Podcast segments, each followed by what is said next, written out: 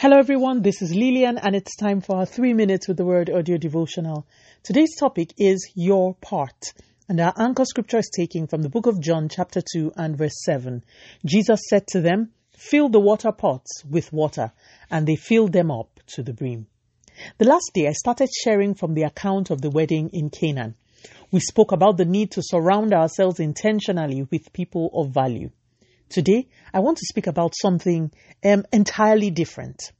Every time we speak about this story, we focus on the great miracle of water being turned to wine, which of course is great. But have we really sat to think about the effort of the servants?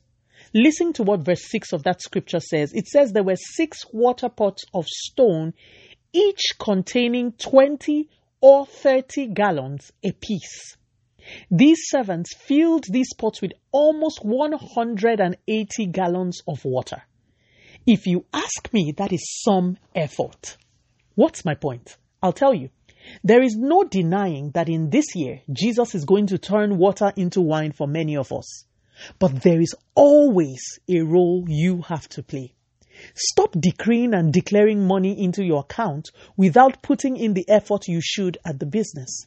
Don't expect straight A's if you won't burn the midnight candle and read as you should. Don't expect the anointing or a move of God through you without putting in the effort to pray and fast. There are always two parts to the equation of the miraculous and the prophetic.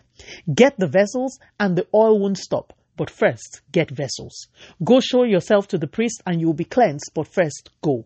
Let out your net for a catch and you will have more than enough fish, but first let out your net.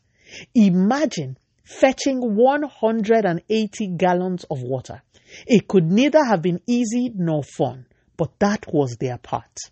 This year, in prayer, position yourself to find out what your part of the prophetic equation is, and when you find it, do it. Let us pray.